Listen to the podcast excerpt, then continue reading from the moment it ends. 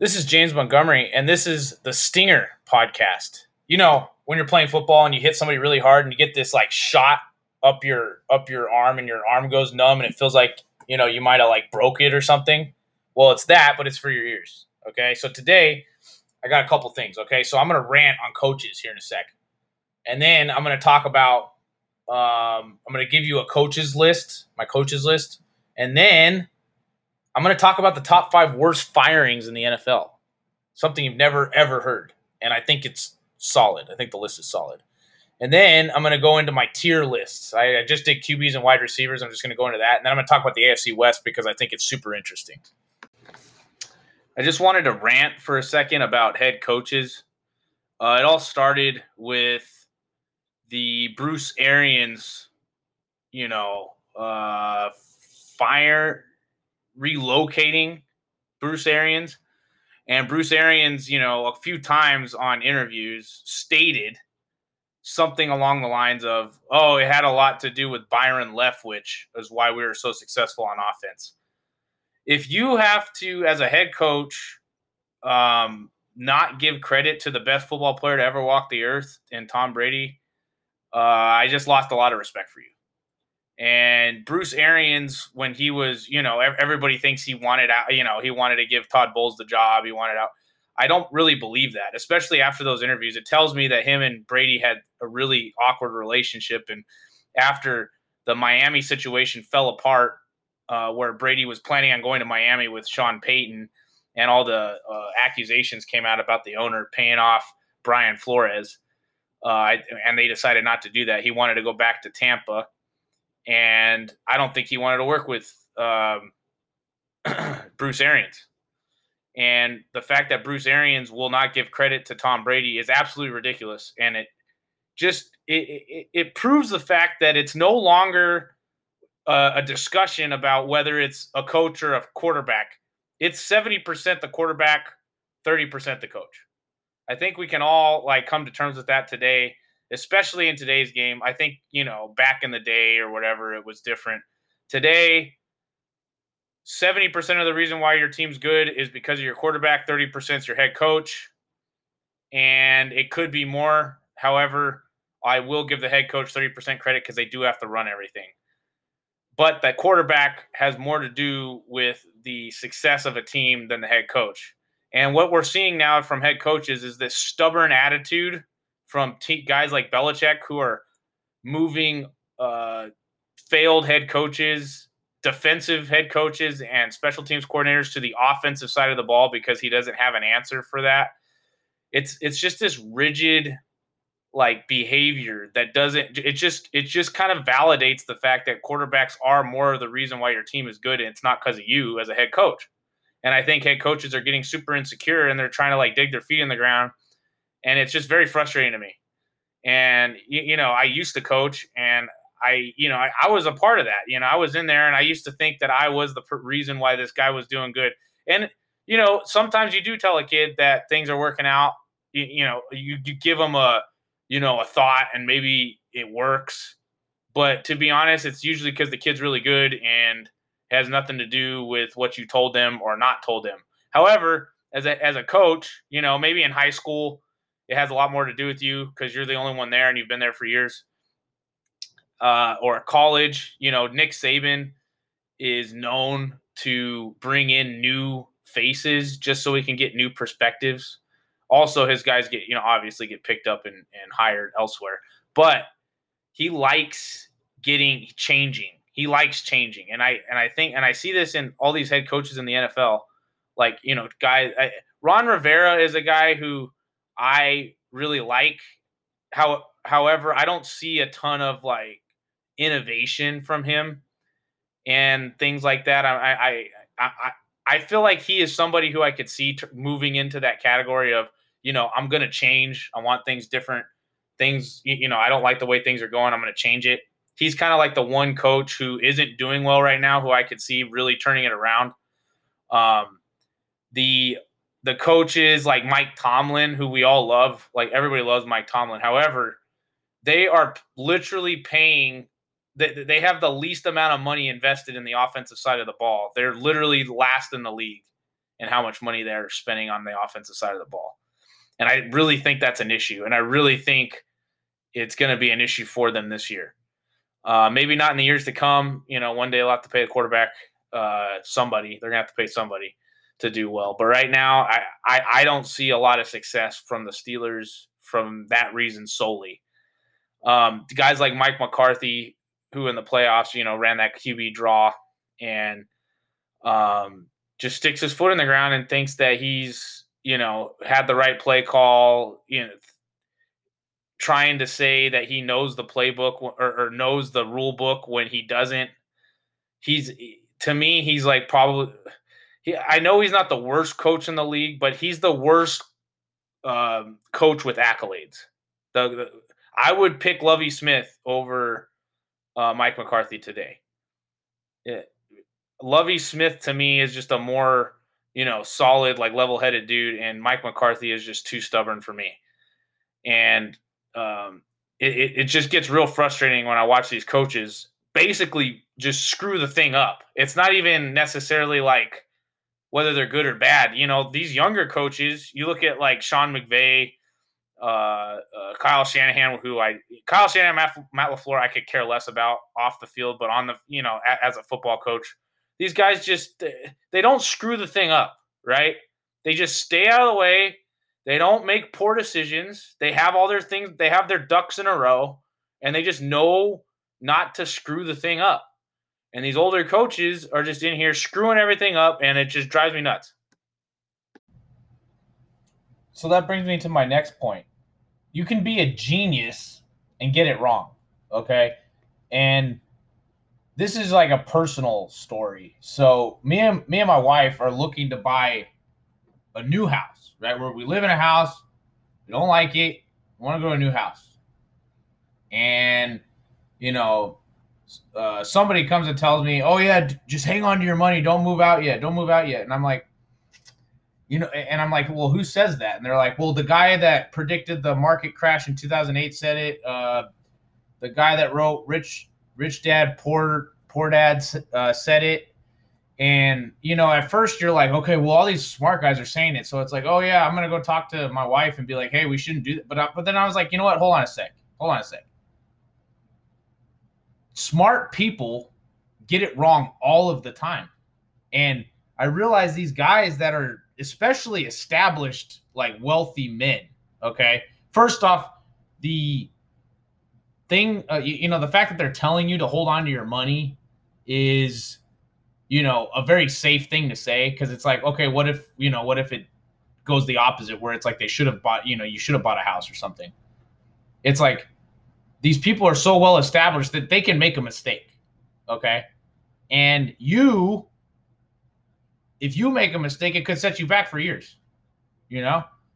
So my argument is, is you shouldn't follow, you know, you, you see a really smart person doing something really dumb you know, I'm not, I'm not saying that they're, you know, them telling you to hang on your money is dumb or anything, because that's not even a bad, you know, bad advice. But for example, Belichick decides, you know, first he brings Matt Patricia. He wants Matt Patricia to be the offensive coordinator, but now he's like, okay, we don't have an offensive coordinator. And, you know, on the outset, you're like, well, he's really smart, so he must know something we don't. Or it's like, you know what?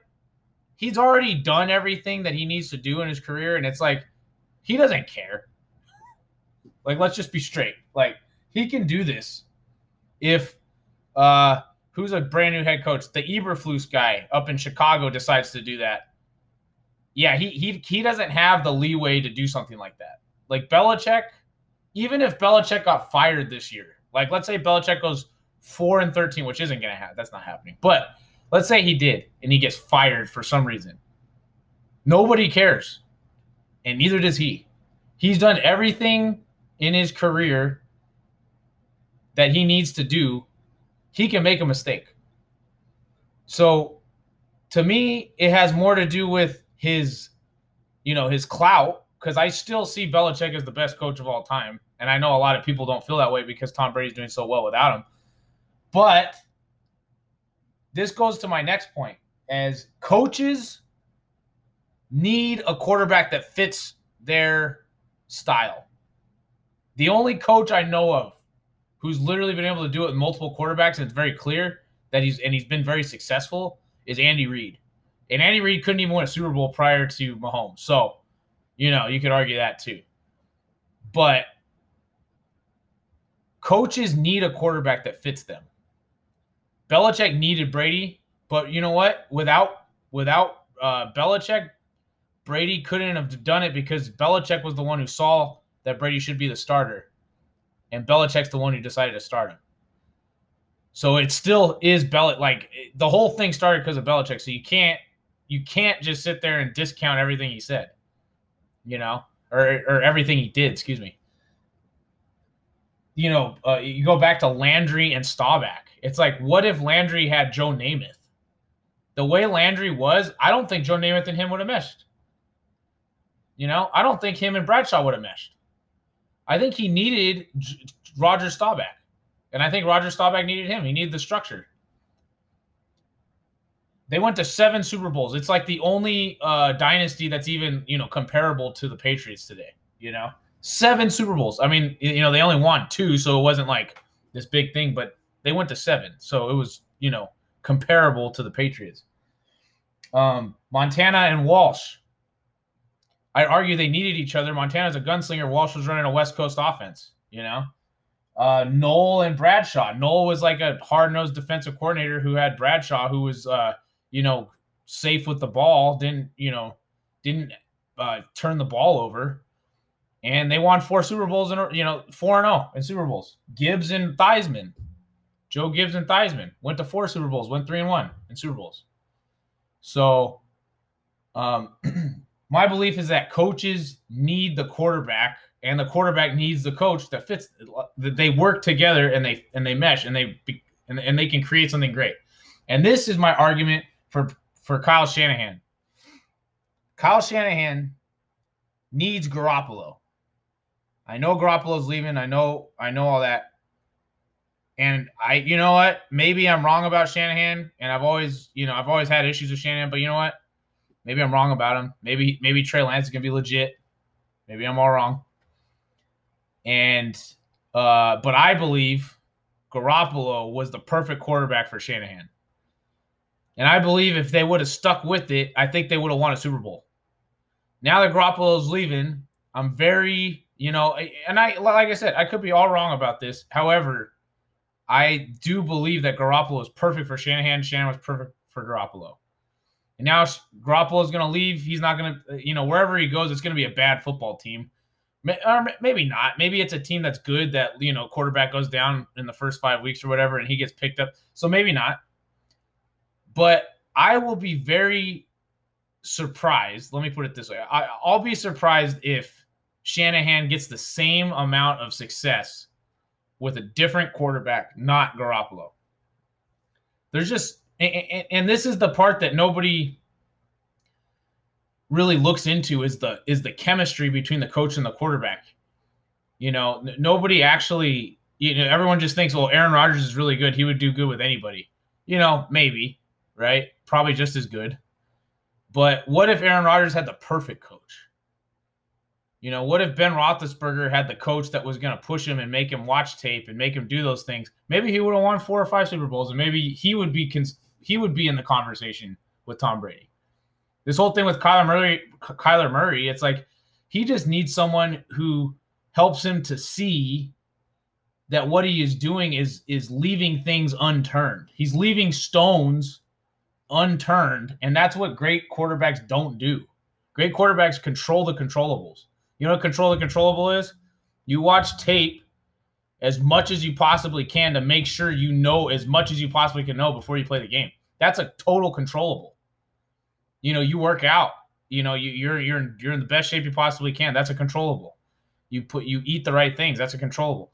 The greats make sure that they do all the controllables because there's so many things outside of their control that they can't they don't know that they can't account for but you can account for watching tape and you can account for knowing tendencies of what the players you're playing against are those are all controllable things and that's what drives me crazy about this Kyler Murray thing where he's supposed to have, you know, study hours or something.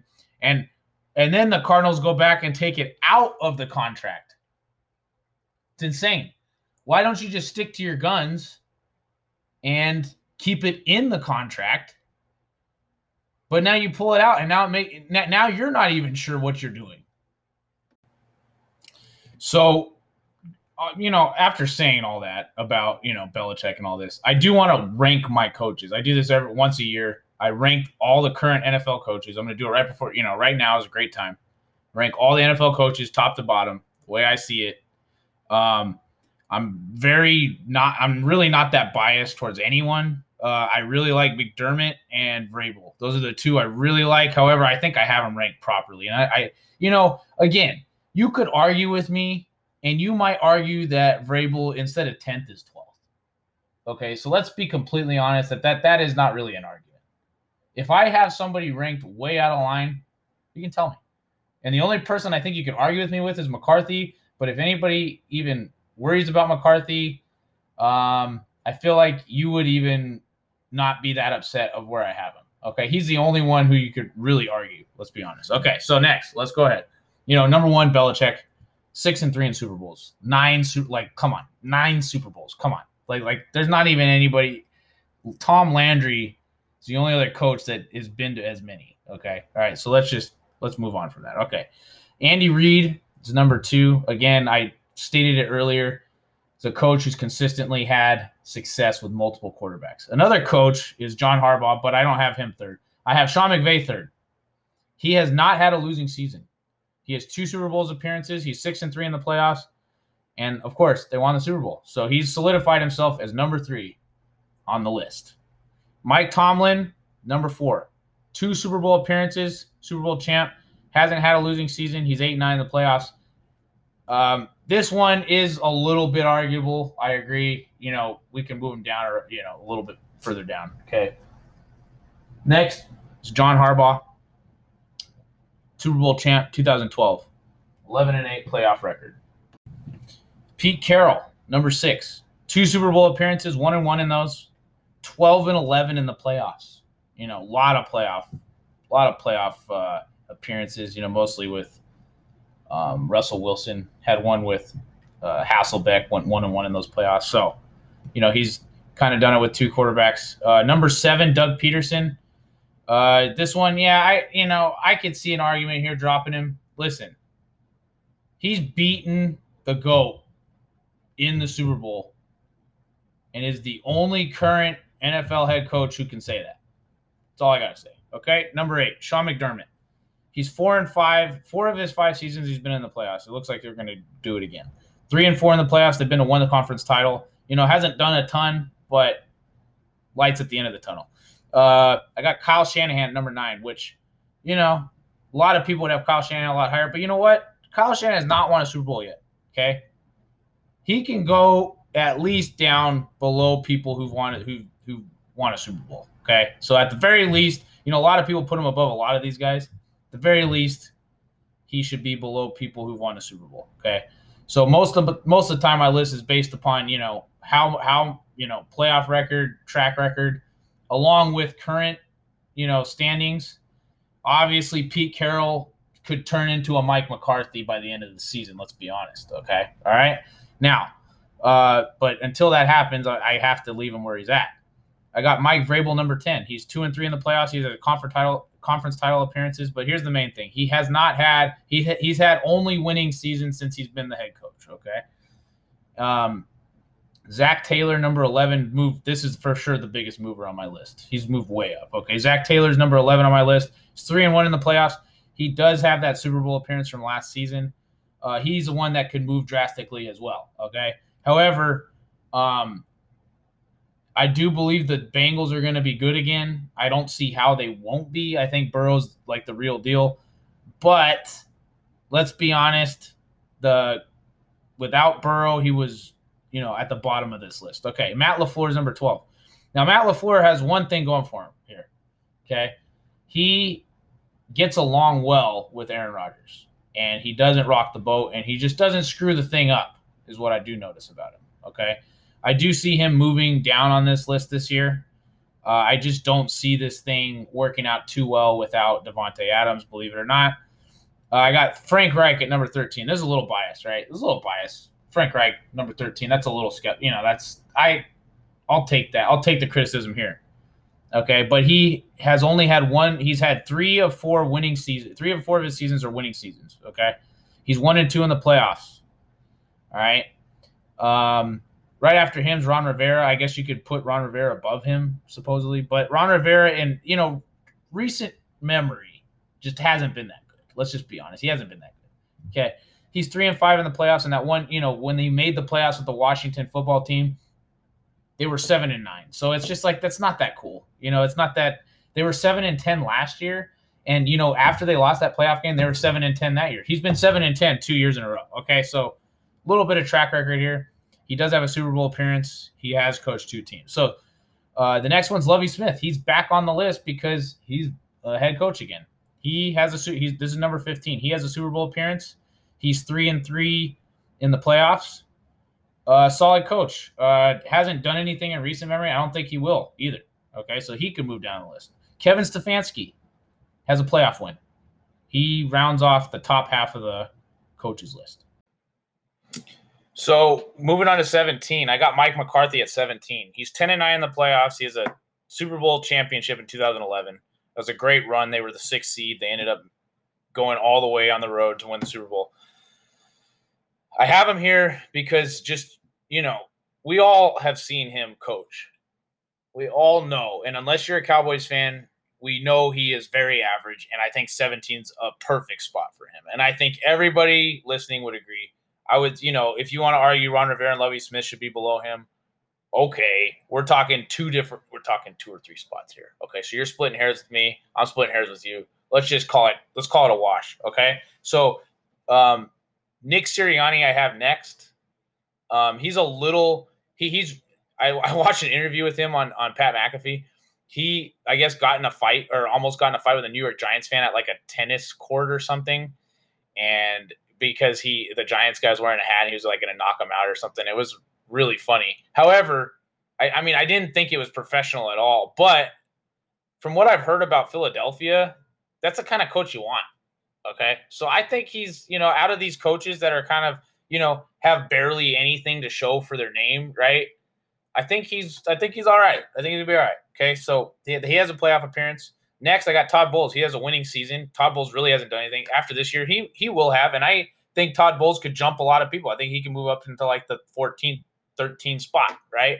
If they have a good run this year, right? Um, number 20, I got Cliff Kingsbury there. Now, I normally have would have Cliff Kingsbury above both of these guys, but uh, so this whole thing with the Kyler Murray like study hours, Cliff Kingsbury tried to act like he he knew nothing about it, and it was like, well, who was the one who was supposed to tell them that Kyler Murray isn't watching enough tape? Well, who is it then? Who's who's responsible for Kyler Murray? So the whole thing I felt is juvenile. Now, and I've never ever had a criticism of Cliff Kingsbury. Here's why. I always felt like he was a better fit in the NFL than the college. He's a hot shot. He's not a dad. College co- college coaches need to be like a dad. Like look at all the college, the good ones, they're dads, right? Straight up. Like you don't need a hot shot head coach. It's they have no structure. He's a single guy. He's got no structure. Needs to be married. Okay? And the fact that he was so juvenile with this whole Kyler Murray thing is absolutely ridiculous. And I think a lot of this has to do with him. And I've never had a criticism of him because I always felt like he exceeded expectations all the time. I was like, this guy's uh, doing way more than anybody ever thought he would. He's way better pro coach than he is a college coach. It's not even arguable. He has a losing record as a college coach. He has a winning record as a as a as a pro coach or something close, right? So it's like I've never had a criticism criticism of him until today, and it's because I know his ship is not run tight, and it's that's just who he is. It's just who he is. Okay, I got him at 20. Okay, now it's just a bunch of nonsense now, right? Josh McDaniels I have next, but who knows? Brandon Staley, he has a winning season. I guess you could put him above. You know, it's just like it, this is all like nonsense, right? Everybody beyond this does not have an asterisk next to their name to have anything to show, right? I got Matt Rhule, Dennis Allen, Arthur Smith, Robert Saleh, Matt Eberflus, Brian Daboll, Nathaniel Hackett, Mike McDaniel, Kevin O'Connell. You know, it's like none of these guys. Uh, oh yeah, Dan Campbell as well. You know, it's like none of these. they got nothing. So I, I can't. There's nowhere to put them. It's just like a, you know, you just throw them all in the 21st spot, right? And they're all tied.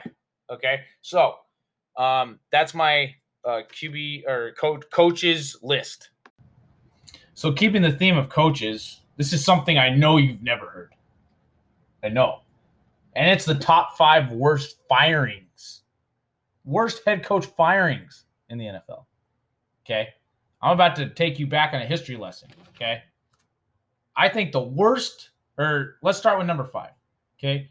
The Bucks fired Tony Dungy in 2001. And now you might say, okay, so Tony Dungy, they, they literally made it to the conference title game in 2001, the, the Tampa Bay Buccaneers under Tony Dungy. And you might say this is the worst firing. However, the following year, they win the Super Bowl. So it does make the list because it was bad. Because I think even if Tony Dungy was the coach, they still would have made the Super Bowl and probably won it. But it isn't for sure the top one. And that is number five. Number four, Dolphins fire Brian Flores in 2022. This one's more recent. I think this one's a really bad firing because he was a solid, consistent coach. Now, with this coach completely turns this thing around, he he's not even on the list, right? If this if they make the playoffs and they win a playoff game, which looks highly highly likely because of how good that team is, it's like this might not even be on the list. Similar to the Tony Dungy's thing that barely made the list, right? Okay, number three, the Lions fire Jim Caldwell on two in 2018. You might argue with me, a Lions fan might argue with me that this is the worst firing of all time. This is a franchise that hasn't done has been literally won one playoff game one. That was in 90, 1991 with uh I, I just need a moment of silence real quick just to you know because it's a really sad state of affairs that the Lions are in. It, it just really brought this like solemn mood over me just now. Oh man. Anyway, uh Barry Sanders was a running back when they won. And you know, may he rest in peace in, in football eternity. Because, yeah, this is sad. Okay, that you had a coach that was had your team consistently winning, and you fired him for Matt Patricia. Matt Patricia, who couldn't even give up his own coordinator duties in the same season that Adam Gase gave up his offensive coordinator duties. Like this, this was this could go down as the worst firing. However, I have it as number three on my list. Uh, Chargers fire uh, uh, Marty Schottenheimer in 2007 after a 14 and two losing, you know, in the divisional round, so they were 14 and three season. This was a really bad firing because this was a team that was, you know, it's just like just stick with your guy, man.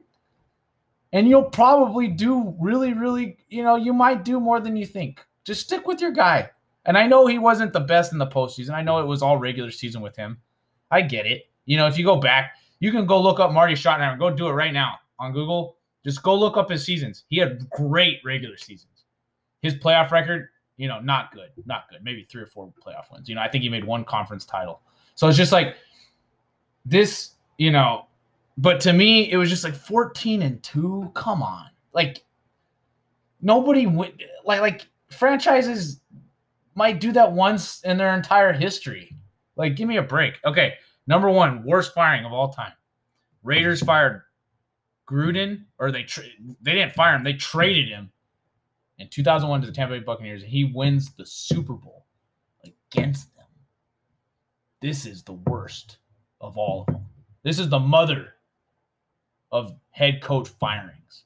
Is when you fire the guy who beats you in the Super Bowl. That's bad.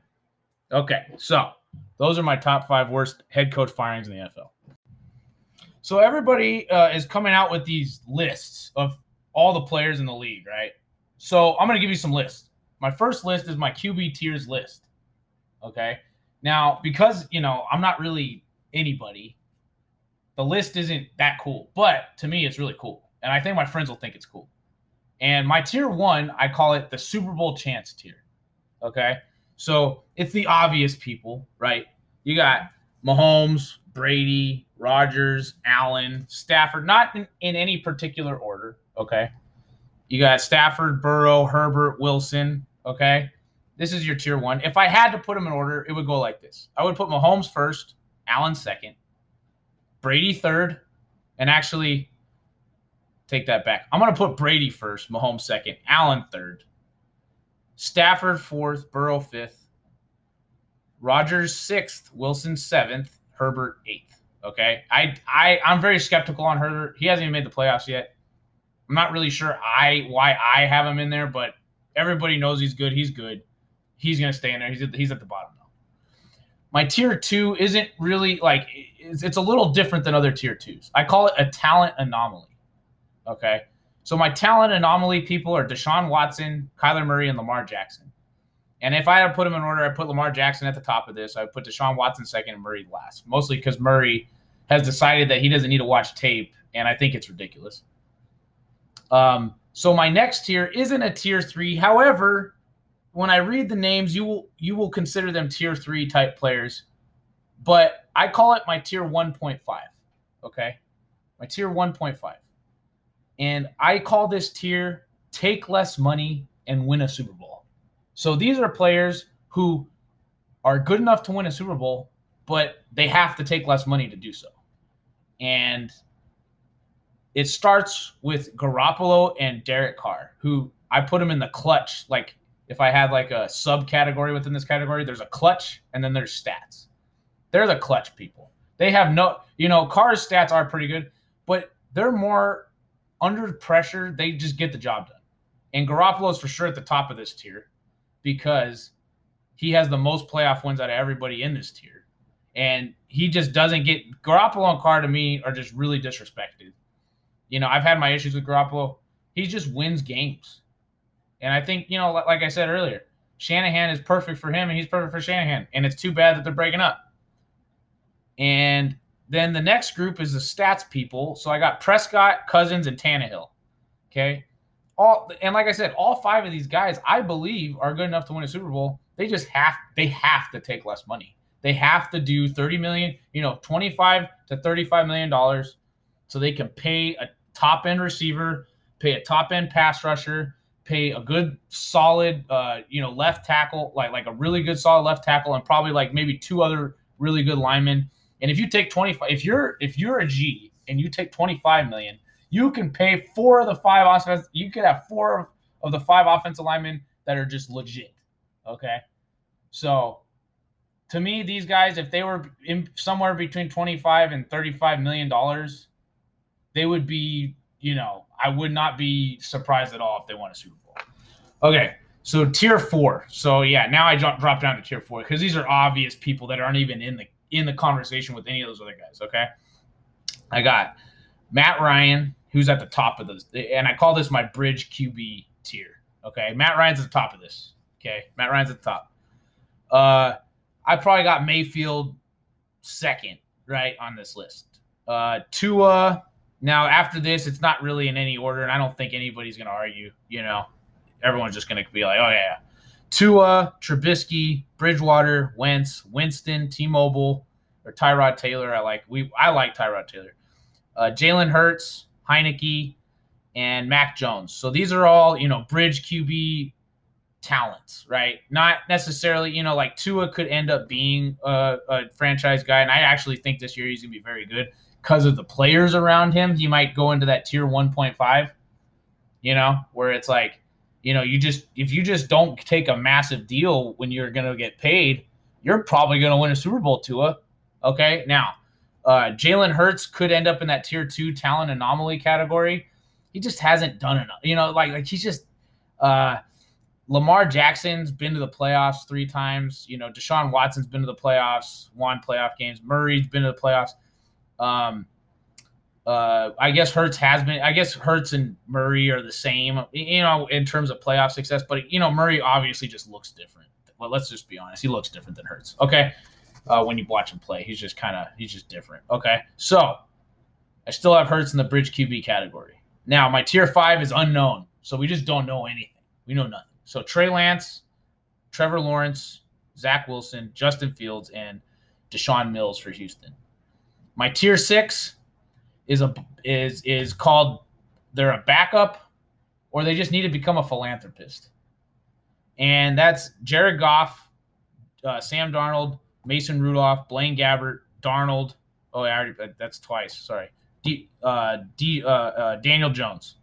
These guys are backups. Let's be honest, or they just need to be a philanthropist because they make a lot of money. So, those are my QB tiers. So my next list is my wide receiver tier list, and you know when I start this off, okay, my first tier is in order based upon what I think, right? And this is where the arguments come in. It's like who's the you know who's the best? It's like you're argu- you're literally splitting hairs when you're trying to argue Davante Adams and Tyreek Hill. Like they are so good that it's just too hard to say. You know, like it's like I might think Tyreek Hill's better, you might think Davante Adams.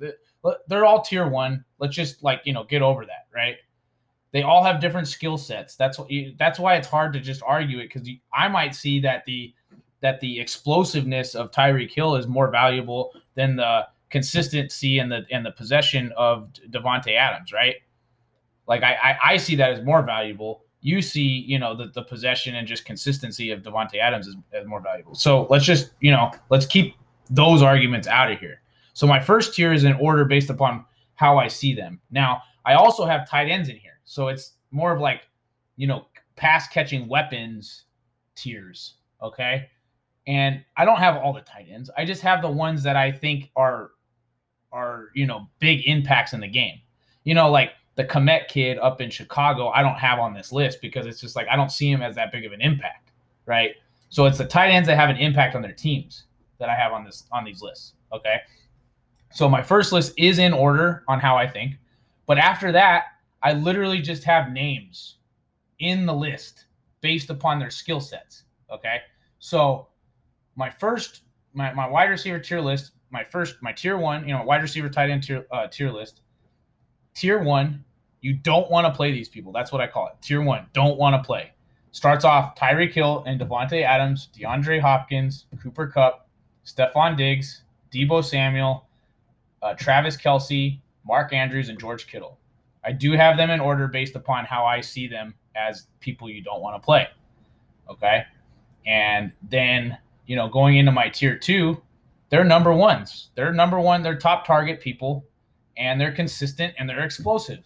Okay, so I got Michael Thomas, Mike Evans, Tyler Lockett, Terry McLaurin, Smith, uh, Juju Smith-Schuster, Keenan Allen, Justin Jefferson, uh, Thielen, Chris Godwin, Allen Robinson, Diontae Johnson, Calvin Ridley, Hunter Renfrow, Marquise Brown, Zach Ertz, and T.J. Hockenson.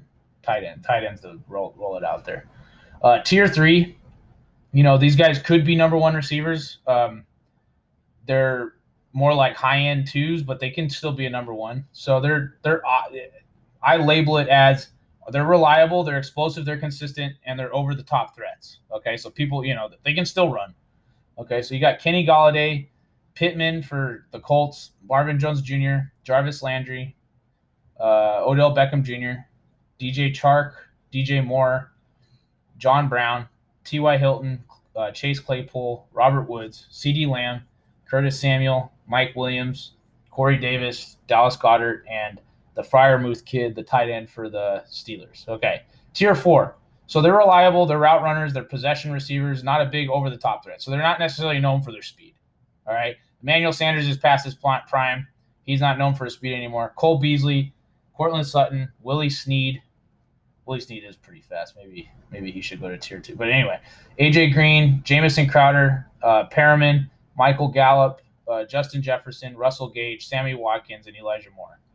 And now, you know, I have an honorable mention. So didn't quite make it here. I got Ro- Ro- Robbie Anderson, uh, Agholor for, uh, I think he was on the Raiders last year, and Hardman.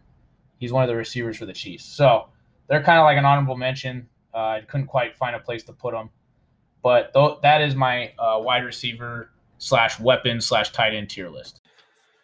So the next topic is the AFC West this season, top to bottom, excellent, all really good teams, and everybody I talked to, I'm pretty sure has a different team winning the division. I have the Raiders right now. I mean, I could change it before the season starts, but for now, I like the Raiders to win that division. I know that's a bit of a stretch, but I think all the teams are good, and I don't think anybody in their, you know, anybody who watches football can even argue that none of the, te- you know, it's like you could argue any single team to win that division. You really can. You can argue all of them. So it's just a matter of you know who does it. The team I do feel like is a failsafe in that division is the Broncos, and I'm not saying they're going to win it, but I am saying I I do think they're like a lock for second or third in that division. I don't think they're going to finish last. I'm like almost a you know like I feel like most people in their right minds, them and the and the Chiefs, you just don't feel like either one of them are going to finish last. It's going to be like the Raiders or the or the Chargers, right? Who are going to finish last in that division? And heck, the way the playoffs are set up, you can get all four teams in the playoffs. You know, I don't I don't have that. I I, I find that really hard to happen, but it could happen.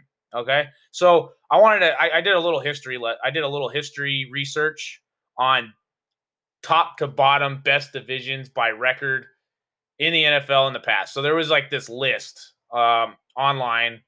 Uh, you know, it, it, was like top 25 uh, NFL divisions uh, by year, you know, and, you know, they go all the way back to the 70s and 80s. But so I took out teams before the re- realignment of the divisions. So just so everybody understands, there was, you know, less teams. There was 30 teams. I think the the Pan, I think it's the Panthers and the Jaguars are the two teams that were added, you know, back in you know 2099. So, so somewhere around there, those two teams were added. And before that, there was three divisions in each conference, and each each each division had five teams. So in that case, you know, five teams, there's just more wins, you know, so you can't really they're not in the conversation. So I I you know, I, I kind of cut it off at like 02, you know, like 2002 was the was the uh year that I just did, did the cutoff, right? And uh, so I started just to look at teams after 02, okay? And, you know, because because you go too far back, it just starts getting weird. You know, you start, you know, the game was different. Just, just everything's different, right? And teams were a lot, you know, the, the way the game was played was a lot closer. So that the records, there wasn't like these, you know, I, I know the Dolphins went 17 and 0, but it's just like there wasn't the, you know, the Patriots went 16 and 0. You got teams that are going like 15 and 1, 14 and 2. If you go back a ways, you know, like the best team in the league was like, you know, 12, 12 and 4 sometimes and 10 and 6 sometimes, you know, because the, the games were just the way the game was played was just a lot tighter. And the margins of victory were just a lot smaller, right? Overall. You know, obviously there's, you know, outliers, years, you know, you got John Elway, you got good quarterbacks in there, you know, that obviously had better seasons than others, right? But anyway, so if you go back, the division I think of right off the top of my head, and I remembered it vividly that year, and it was the 2007 AF AFC South, which was the same year that the Patriots, the undefeated Patriots, played the Giants in the Super Bowl, which was to me the greatest game I've ever seen, just because of the stakes, right? You know, obviously there was better games in terms of just you know pure entertainment, but because of the stakes and everything on hand, it was just it, it was the greatest game I've ever seen, and it was just like the coolest environment, just where I was watching the game. Like you'll always remember where you were watching that Super Bowl. I think, and the other one was the Atlanta, uh, the Atlanta Patriots Super Bowl, which was like you know, it just cemented Tom Brady as the greatest quarterback of all time. You know, and I call him the greatest football player of all time because he's, you know, he, all the positions are different. You can't like sit there and say, oh yeah, of course he can't run the freaking four. You know, of course he can't run the forty. Of course he can't bench press. You know, screw that. He's the best football player of all time. Okay, I'm not even gonna argue that. You know, like like there's no argument. The only person you can kind of argue is Jerry Rice.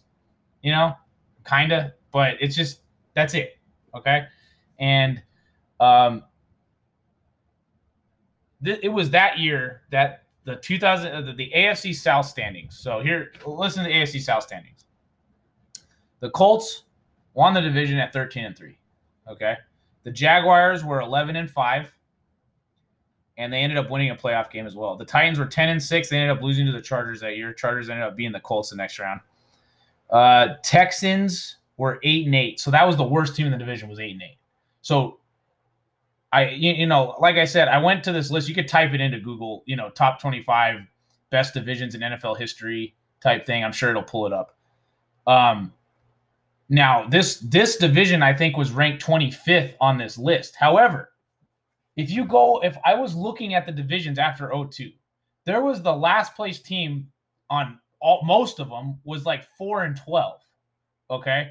So I'm not talking about the most wins in a division. I'm talking about top to bottom, which division was the best in NFL history? Which division was the best? And to me, so far, that's the best. Second best is the 2013 NFC West standings. Oh, yeah, by the way, the win totals were 42 and 22 on both of these. So 42 wins, 22 losses, right?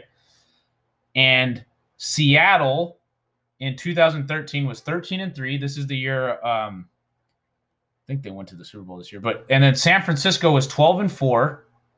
Arizona was 10 and 6 and the Rams were 7 and 9. The reason I say that this division was second was because the Rams finished 7 and 9 and in the other division, the 2007 AFC South standings, the Texans finished 8 and 8. So I do believe that the other division was a little better because the bottom team wasn't as, you know, had a, had a even record. So the division, you know, the AFC West this year has the makings of having four teams with winning records. What if that happened? That would be insane. And that would probably go down as the best division all time. You know, because I, I was even looking up some of the divisions. There was like one that was like there was like three 10 and 6 teams, and then one was like, you know, six and 10. That's pretty good. But I'm talking about like, you know, you got a top heavy team, you got another team that's a heavy hitter, and then you got like two really good, like solid football teams in there, that's a that's a good division. Okay. And that's what this division is going to look like. And I really hope that we get to see that. And this is James Montgomery, and this was the Stinger podcast.